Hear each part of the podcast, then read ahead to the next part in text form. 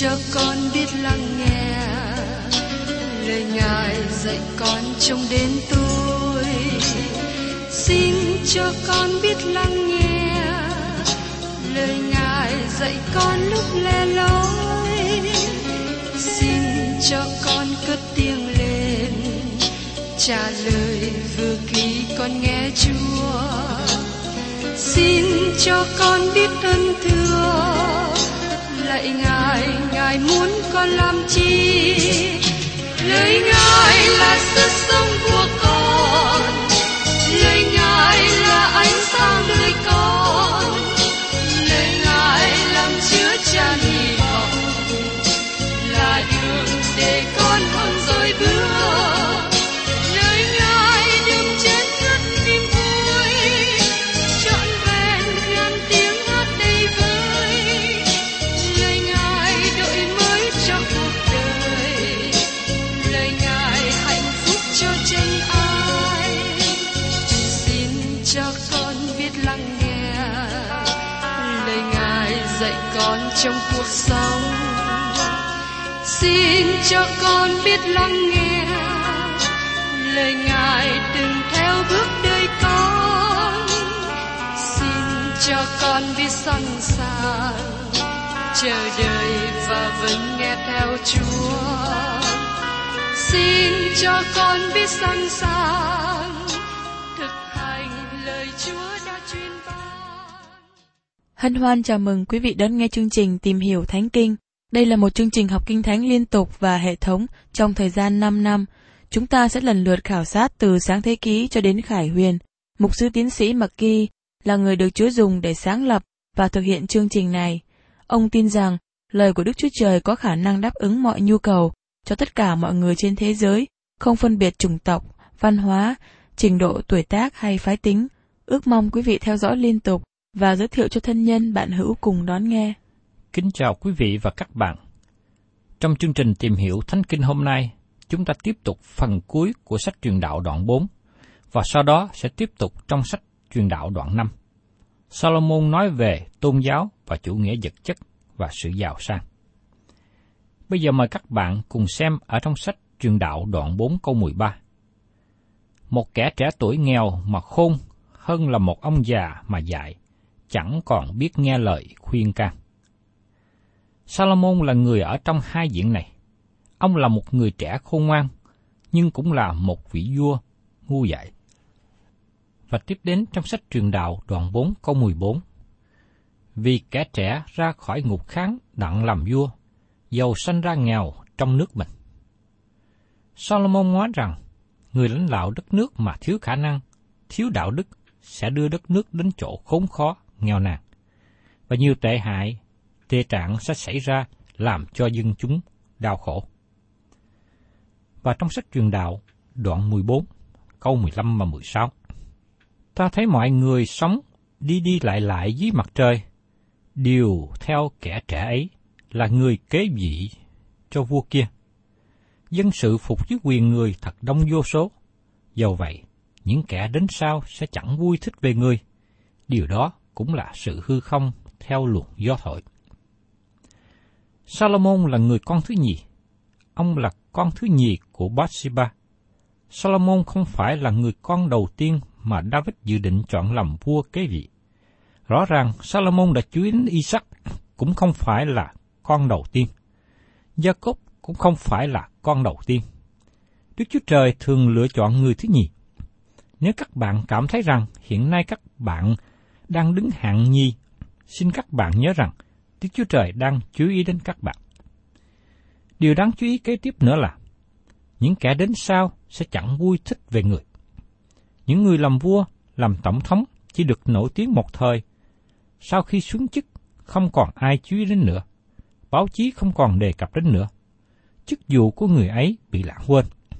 Vì thế, chúng ta ngày nay đừng quá tìm kiếm, theo đuổi điều gì, bởi vì nó sẽ qua mau. Nó sẽ trở nên hư không theo như luồng gió thổi. Và tiếp đến, chúng ta tìm hiểu trong sách Truyền đạo đoạn năm. Solomon cố gắng thử một điều nào khác để làm cho thỏa lòng. Ông cố gắng tìm kiếm sự thỏa lòng trong tôn giáo, nhưng Sa-lô-môn cũng không tìm được. Đây cũng là điều mà các bạn chú ý nhiều. Tôi sẽ nói một số điều mà nó có thể làm cho các bạn giật mình, nhưng xin các bạn đừng từ chối nó cho đến khi nào các bạn thấy mình quá nhỏ. Các bạn có biết rằng tôn giáo đã làm hại cho con người nhiều hơn những thứ khác không? Hãy nhìn xem những gì mà tôn giáo đã làm tổn hại cho con người trong quá khứ và hiện nay. Hãy nhìn xem đến tình trạng ở Ấn Độ, dân chúng bị phân chia nhiều giai cấp khác nhau. Tôn giáo của họ làm cho họ đi xuống. Thế giới Hồi giáo làm cho họ bị tan vỡ và rơi vào tình trạng đau buồn. Tại Nam Á Châu, nhiều quốc gia Phật giáo đã dẫn đưa đến tình trạng nghèo khổ chậm tiến. Tại Nam Mỹ, có nguồn tài nguyên thiên nhiên rất lớn, trù phú, nhưng lại bị rơi vào tình trạng nghèo nàn. Thưa các bạn, khi một quốc gia nào bỏ niềm tin về Đức Chúa Trời trong Kinh Thánh, đất nước nó sẽ đi đến chỗ hư hoại. Nếu các bạn hiện nay đang theo một tôn giáo, tôi xin đề nghị với các bạn hãy bỏ tôn giáo đó và tiếp nhận Đấng Christ. Cá nhân tôi tin rằng Cơ Đốc giáo không nên gọi là tôn giáo, bởi vì khi các bạn là Cơ Đốc nhân, các bạn theo Chúa Giê-xu Christ, các bạn không phải theo một tôn giáo. Trở thành Cơ Đốc nhân có nghĩa là tin cậy vào Đấng Christ. Tôn giáo không hề giúp ích gì cho con người. Bây giờ xin mời các bạn cùng xem ở trong sách Truyền đạo đoạn năm câu một. Khi người vào nhà Đức Chúa Trời, hãy giữ chừng chân mình, tha lại gần mà nghe hơn là dân của tế lễ kẻ ngu muội, vì nó không hiểu biết mình làm ác. Sa-lô-môn muốn trở nên một người tôn giáo. Ông đi đến đền thờ, nhưng ông có sự cảnh giác. Đừng làm điều chi, hãy giữ yên lặng, nhìn xem sự việc xung quanh. Và tiếp đến trong sách Truyền đạo, đoạn năm câu hai. Chớ vội mở miệng ra, và lòng ngươi chớ lật đật nói lời trước mặt Đức Chúa Trời, vì Đức Chúa Trời ở trên trời, còn ngươi ở dưới đất, vậy nên ngươi khá ít lời. Sa-lô-môn cảnh giác, xin đừng có sự hứa nguyện nào khi ở trong sự dồn ép của cảm xúc. Đừng làm lời hứa nguyện về điều nào mà các bạn chưa biết rõ về ý nghĩa của nó, hay các bạn chưa lượng định khả năng của mình có thực hiện được hay không. Nói một cách khác, đừng chỉ có làm với hình thức tôn giáo mà thôi. Sa-lô-môn đã thử các điều này, và ngày nay nhiều người thiếu sự vui vẻ cũng thử những điều này. Có nhiều người chỉ làm theo nghi thức, nhưng họ không có sự thực hành. Điều đó chẳng có lợi ích chi cả. Và tiếp đến trong sách Truyền đạo, đoạn năm câu ba. Hễ nhiều sự lo lắng ắt sanh ra chim bao, còn nhiều lời thì sanh ra sự ngu dại. Có nhiều điều người ta nói ra mà lẽ ra không nên nói, bởi vì càng nói nhiều, họ chỉ tỏ bày sự ngu dại mà thôi. Và tiếp đến trong sách Truyền đạo, đoạn năm câu bốn.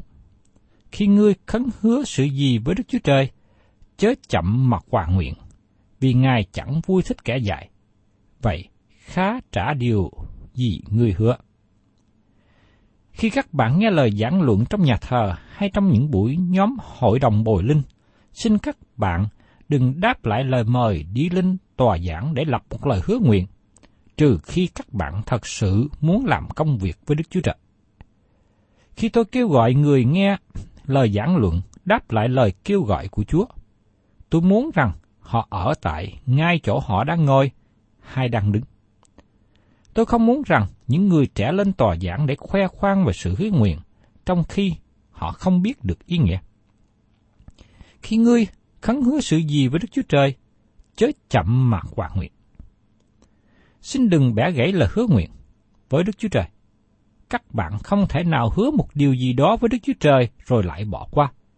Điều đó làm cho mối quan hệ của các bạn với Đức Chúa Trời bị trở ngại. Có nhiều người muốn làm ra giả đạo đức, họ hứa nguyện nhiều điều mà lại không thể nào thực hiện. Đức Chúa Trời đã ban hành luật pháp liên hệ đến sự hứa nguyện trong sách Lê Vi Ký đoạn hai mươi bảy. Vì thế, khi các bạn muốn làm sự hứa nguyện nào với Đức Chúa Trời, các bạn cần nên biết ý nghĩa của nó, bởi vì Đức Chúa Trời sẽ nắm giữ lời hứa nguyện của các bạn. Có nhiều người ngày nay không thể hầu việc Chúa được nữa, bởi vì họ không thực hiện được lời hứa nguyện. Nó không phải là một nghi thức tôn giáo khi quan hệ với Đức Chúa Trời. Các bạn quan hệ với Đức Chúa Trời là đấng hằng sống. Ngài nắm giữ lời hứa nguyện của các bạn. Và tiếp đến trong sách Truyền đạo đoạn năm, câu năm đến câu sáu. Thà đừng khấn hứa, hơn là khấn hứa mà không trả. Đừng cho miệng ngươi làm cho xác thịt mình phạm tội, và chớ nói trước mặt sứ giả của Đức Chúa Trời rằng, ấy là lầm lỗi. Sao làm cho Đức Chúa Trời nổi giận vì lời nói ngươi, và Ngài làm hư công việc của tay ngươi. Sau khi làm lời hứa nguyện với Đức Chúa Trời, chúng ta không được nói rằng đó là lầm lỗi, tôi không hiểu rõ ý nghĩa, ước gì trước đây tôi đừng hứa nguyện.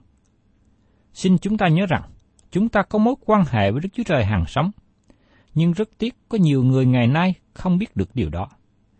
Vì thế, đưa đến hậu quả không thể tiếp tục hầu việc Chúa nữa. Đức Chúa Trời là đấng thực tế, chúng ta cần phải thận trọng trong mối quan hệ với Ngài. Và trong sách Truyền đạo đoạn năm câu bảy nói tiếp, đâu có chiêm bao vô số, và nhiều lời quá, đó cũng là sự hư không nhiều, song ngươi hãy kính sợ Đức Chúa Trời. Chiêm bao và nhiều lời nói cũng chỉ là sự hư không, tất cả đều trống rỗng. Các điều này không thể thay thế được mối quan hệ với Đức Chúa Trời. Có nhiều người nói rằng, tôi có chiêm bao, hay có người nói rằng, tôi có kinh nghiệm, và họ đặt sự trông cậy của mình vào đó. Có nhiều người ngày hôm nay dùng kinh nghiệm để thử lời của Đức Chúa Trời. Họ cần phải nên làm chiều ngược lại. Tất cả kinh nghiệm cần phải được thử nghiệm bởi lời của Đức Chúa Trời. Nhiều người sống bởi kinh nghiệm. Họ kết hiệp với tôn giáo. Điều đó thu hút cảm xúc của họ, thu hút suy tưởng của họ. Nhưng các bạn thân mến, đức tin của các bạn nương cậy vào Đức Chúa Trời hay nương cậy vào kinh nghiệm của các bạn? Các bạn hiện có tôn giáo hay các bạn có Chúa cụ thể Giê-xu? Tôi mong ước rằng các bạn có Chúa cụ thể Giê-xu để các bạn được sự cứu rỗi. Đó là điều tốt nhất. Và trong sách Truyền đạo đoạn năm, câu tám đến câu chín. Khi thấy trong xứ có kẻ nghèo bị hà hiếp, hoặc thấy sự phạm đến kẻ chính trực, sự trái phép công bình, thì chớ lấy làm lạ, vì có kẻ cao hơn kẻ cao dẫn coi chừng, lại còn có đấng cao hơn nữa. Song một vị vua hai cày cấy ruộng, ấy vẫn ích lợi cho xứ mọi bề. Đức Chúa Trời là đấng thấy mọi việc, Ngài là đấng đoán xét công bình. Những người có quyền thế mà áp bức kẻ nghèo sẽ bị Ngài đoán phạt. Vì thế, những ai đang dính líu vào các chương trình ăn chặn đồ cứu trợ của kẻ nghèo thì hãy từ bỏ đi. Những ai đang ức hiếp kẻ nghèo, xin hãy rút tay lại. Trong lịch sử đã qua chứng tỏ điều này. Đức Chúa Trời nhìn xem chánh quyền nào lo cho người nghèo, chánh quyền nào ức hiếp đàn áp người nghèo. Đức Chúa Trời nói nhiều đến việc cứu giúp người nghèo. Khi Chúa Giê-xu trở lại cai trị nước của Ngài trong thời kỳ một ngàn năm bình an, Ngài là đấng thực hiện sự công bình cho người nghèo. Tôi tin rằng Đức Chúa Trời làm tốt hơn hệ thống trợ cấp an sinh xã hội hiện nay tại các nước ngoài. Tiếp đến, trong phần kế của đoạn này, chúng ta đến một kinh nghiệm nữa trong đời sống của Solomon để tìm kiếm sự thỏa lòng. Như chúng ta đã tìm hiểu vừa qua, Solomon cố gắng thử nghiệm trong khoa học. Ông nghiên cứu về các luật lệ thiên nhiên. Ông cố gắng thử nghiệm với sự khôn ngoan, triết học, khoái lạc và chủ nghĩa vật chất. Solomon thử nghiệm sống cho hiện tại, sống cho ngay bây giờ. Ông cũng thử nghiệm với thuyết định mệnh, thuyết tự phụ, chỉ sống cho chính mình. Solomon cũng thử nghiệm với tôn giáo. Giờ đây chúng ta thấy Solomon tham gia vào một thử nghiệm khác. Ông ở trong vị trí theo đuổi và vui hưởng sự giàu sang hơn mọi người khác. Solomon là một người giàu có bậc nhất thế gian. Ông đã thâu trữ rất nhiều vàng, và ông có thể mua bất cứ điều gì ông muốn. Sự giàu có của Solomon là một trong những lý do đưa đến sự sụp đổ của đất nước, bởi vì nó làm gia tăng lòng ham muốn của các quốc gia xung quanh. Đức Chúa Trời đã đặt bức tường bảo vệ nước Israel, nhưng khi bức tường ấy sụp đổ, Chúa cho phép các quốc gia bên ngoài tràn vào chiếm đoạt. Bây giờ xin mời các bạn cùng xem ở trong sách Truyền đạo đoạn năm câu mười. Kẻ tham tiền bạc chẳng hề chán lắc tiền bạc, kẻ tham của cải chẳng hề chán về qua lợi, điều đó cũng là sự hư không. Một ông chủ công ty lớn đến cuối năm tổng kết tài chánh và thấy tiền lời rất nhiều, nhưng điều đó vẫn không làm cho ông thỏa lòng. Một người khác có nhiều tiền trong ngân hàng, nó làm cho ông ta được an ninh phần nào, nhưng nó vẫn không làm cho ông thỏa lòng. Sự giàu sang không đem đến sự thỏa lòng trong đời sống. Sự giàu sang tự nó không có điều gì sai. Kinh Thánh không hề kết án sự giàu sang. Kinh Thánh chỉ kết án sự ham mê tiền bạc. Ở trong sách Ti-mô-thê thứ nhất, đoạn sáu câu mười nói rằng, bởi chưng sự tham tiền bạc là cội rễ mọi điều ác. Có kẻ gì theo đuổi nó mà bội đạo, chuốc lấy điều đau đớn. Thái độ của con người đối với tiền bạc mới là vấn đề. Không có điều gì sai khi làm cho đồng tiền sanh lợi ra. Sự sai phạm xảy đến khi người ta cố gắng làm ra đồng tiền bằng những phương cách bất chánh, bằng những phương tiện gian xảo.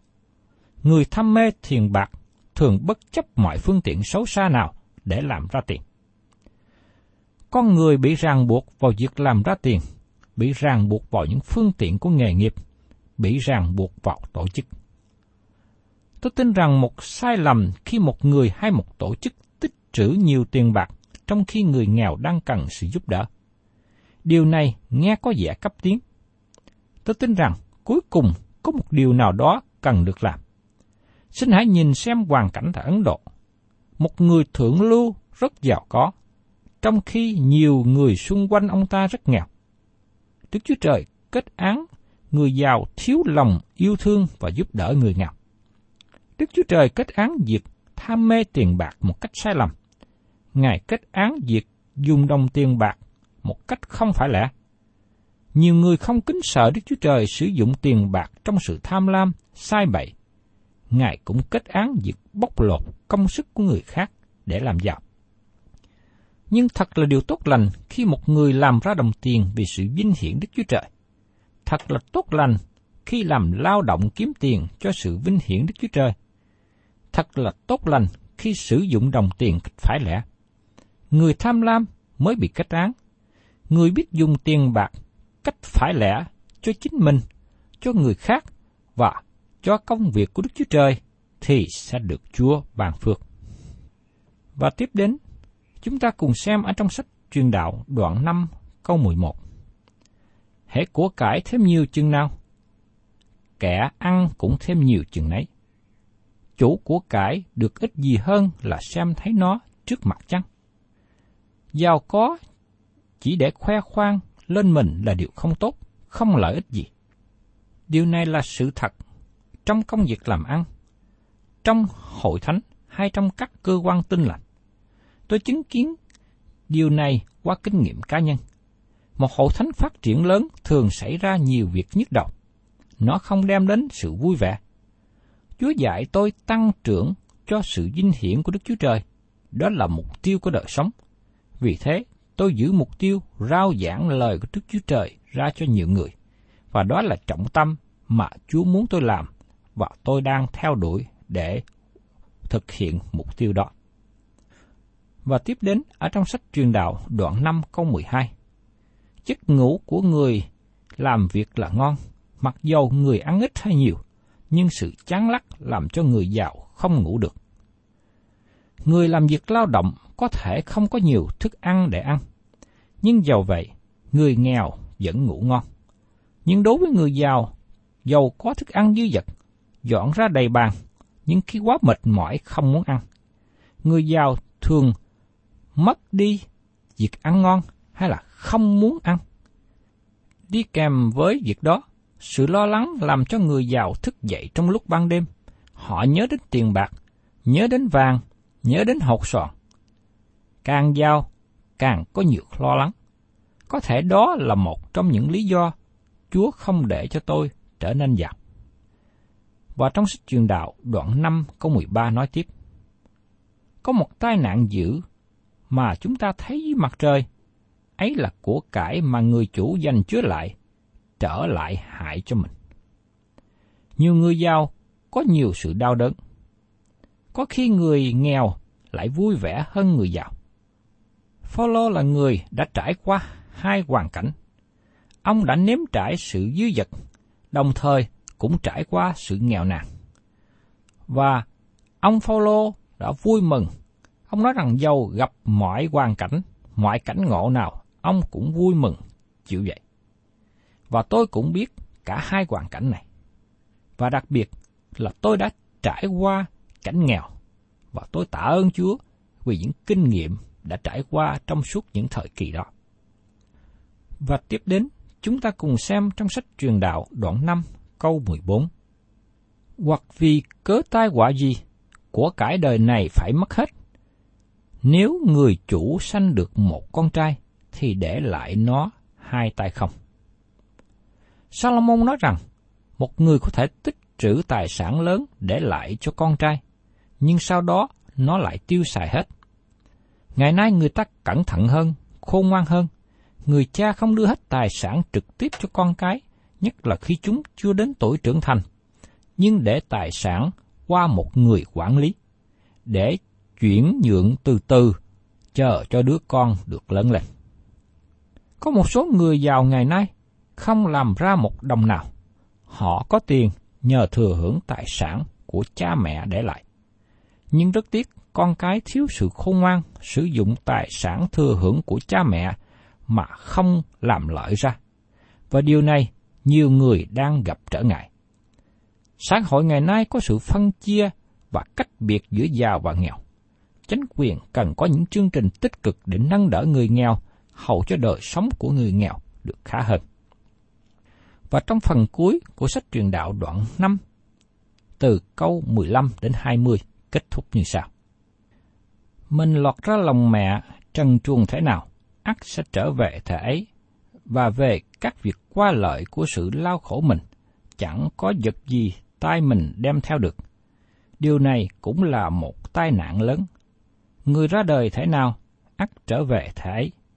Vậy, chịu lao khổ đặng theo luồng gió thổi, có ích lợi gì chăng? Lại trọn đời mình, ăn trong sự tối tăm, phải nhiều sự buồn rầu, đau đớn và phiền não. Kìa, ta đã nhìn thấy rằng, ăn, uống và hưởng phước của sự lao khổ mình làm ở dưới mặt trời, trọn trong những ngày mà Đức Chúa Trời ban cho, ấy thật là tốt và hay, vì đó là kỹ phần. Hễ Đức Chúa Trời ban cho người giàu có của cải, làm cho người ấy có thể ăn lấy, nhận lãnh kỹ phần và vui vẻ trong công lao mình, ấy là sự ban cho của Đức Chúa Trời. Nhưng người sẽ ít nhớ đến ngày của đời mình, vì Đức Chúa Trời đáp người bằng sự vui mừng trong lòng người. Thưa quý vị và các bạn, khi chúng ta được Đức Chúa Trời ban cho sự giàu có, thì sẽ vui vẻ và hưởng phước. Nếu chúng ta sống trong sự nghèo nàn, xin cũng hãy tìm kiếm sự vui vẻ trong Đức Chúa Trời. Tất cả của cải trên thế gian chỉ là tạm thời mà thôi. Solomon có đủ tất cả mọi sự giàu sang trên thế gian, nhưng dầu vậy, ông vẫn không có sự thỏa lòng. Cho nên, tôi xin kêu gọi quý vị và các bạn hãy tìm kiếm sự thỏa lòng trong Đức Chúa Trời. Đừng tìm kiếm sự thỏa lòng trong tiền bạc và vật chất. Quý vị và các bạn thân mến, ông Solomon là người đã trải qua nhiều kinh nghiệm và ông đã thử nhiều điều. Nhưng kết quả rằng, ông cũng chỉ tìm thấy ra sự hư không mà thôi. Tôi mong ước rằng, các bạn hãy đến với Đức Chúa Trời, đến cùng với Chúa Giê-xu, để Ngài ban cho chúng ta cuộc sống thỏa lòng, dầu rằng chúng ta nghèo hay giàu, dầu rằng hoàn cảnh của chúng ta ở trong thuận cảnh hay nghịch cảnh, vì chỉ có ở trong Chúa chúng ta mới có sự thỏa lòng. Thân chào tạm biệt quý thính giả, và xin hẹn tái ngộ cùng quý thính giả trong chương trình Tìm hiểu Thánh Kinh kỳ sau. Chúng ta sẽ tiếp tục trong sách Truyền đạo. Thank you.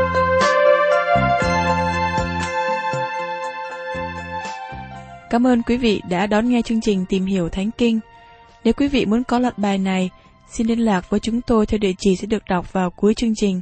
Kính chào quý thính giả.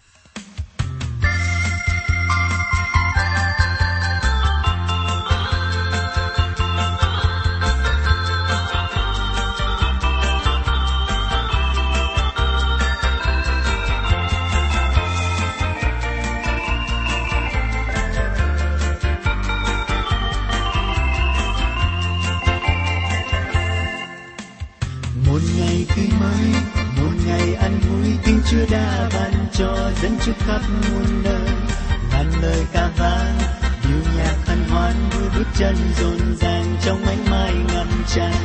Quyết chí bước tới ngước mắt lên trông chờ, tiếng Chúa phán hứa sẽ đắt chắn đến ngày. Một ngày an vui, một ngày tươi mới, vui sống trong ơn lành. Dù trời giông bão, dạt dào mưa rơi ngăn nỗi trong cuộc đời, bao khó khăn ngập tràn. Nguyện Ngài đưa dắt, dìu bàn chân con theo Chúa không dần lòng, quên hết bao muôn phiền.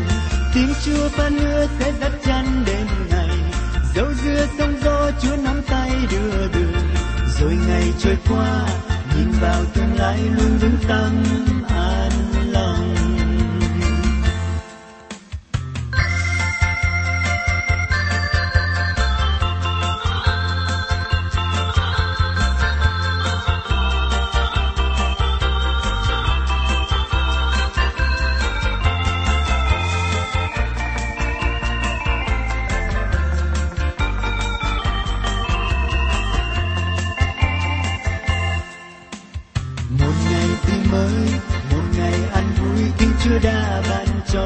Chúa khắp muôn nơi, ngàn lời ca vang, điệu nhạc hân hoan, vui bước chân rộn ràng trong ánh mai ngập tràn. Quyết chí bước tới ngước mắt lên trông chờ, tiếng Chúa phán hứa sẽ dắt chắn đến ngày. Một ngày an vui, một ngày tươi mới, vui sống trong ơn lành. Dù trời giông bão, dạt dào mưa rơi ngăn nỗi trong cuộc đời, bao khó khăn ngập tràn. Nguyện Ngài đưa dắt, dìu bàn chân con theo Chúa không dần lòng, quên hết bao muôn phiền. Tiếng Chúa phán hứa sẽ dắt chắn đến ngày, dẫu dưa sóng gió Chúa nắm tay đưa đường. Rồi ngày trôi qua, nhìn vào tương lai luôn vững tâm an lòng. Nhìn vào tương lai luôn vững tâm an lòng. Nhìn vào tương lai luôn vững tâm an lòng.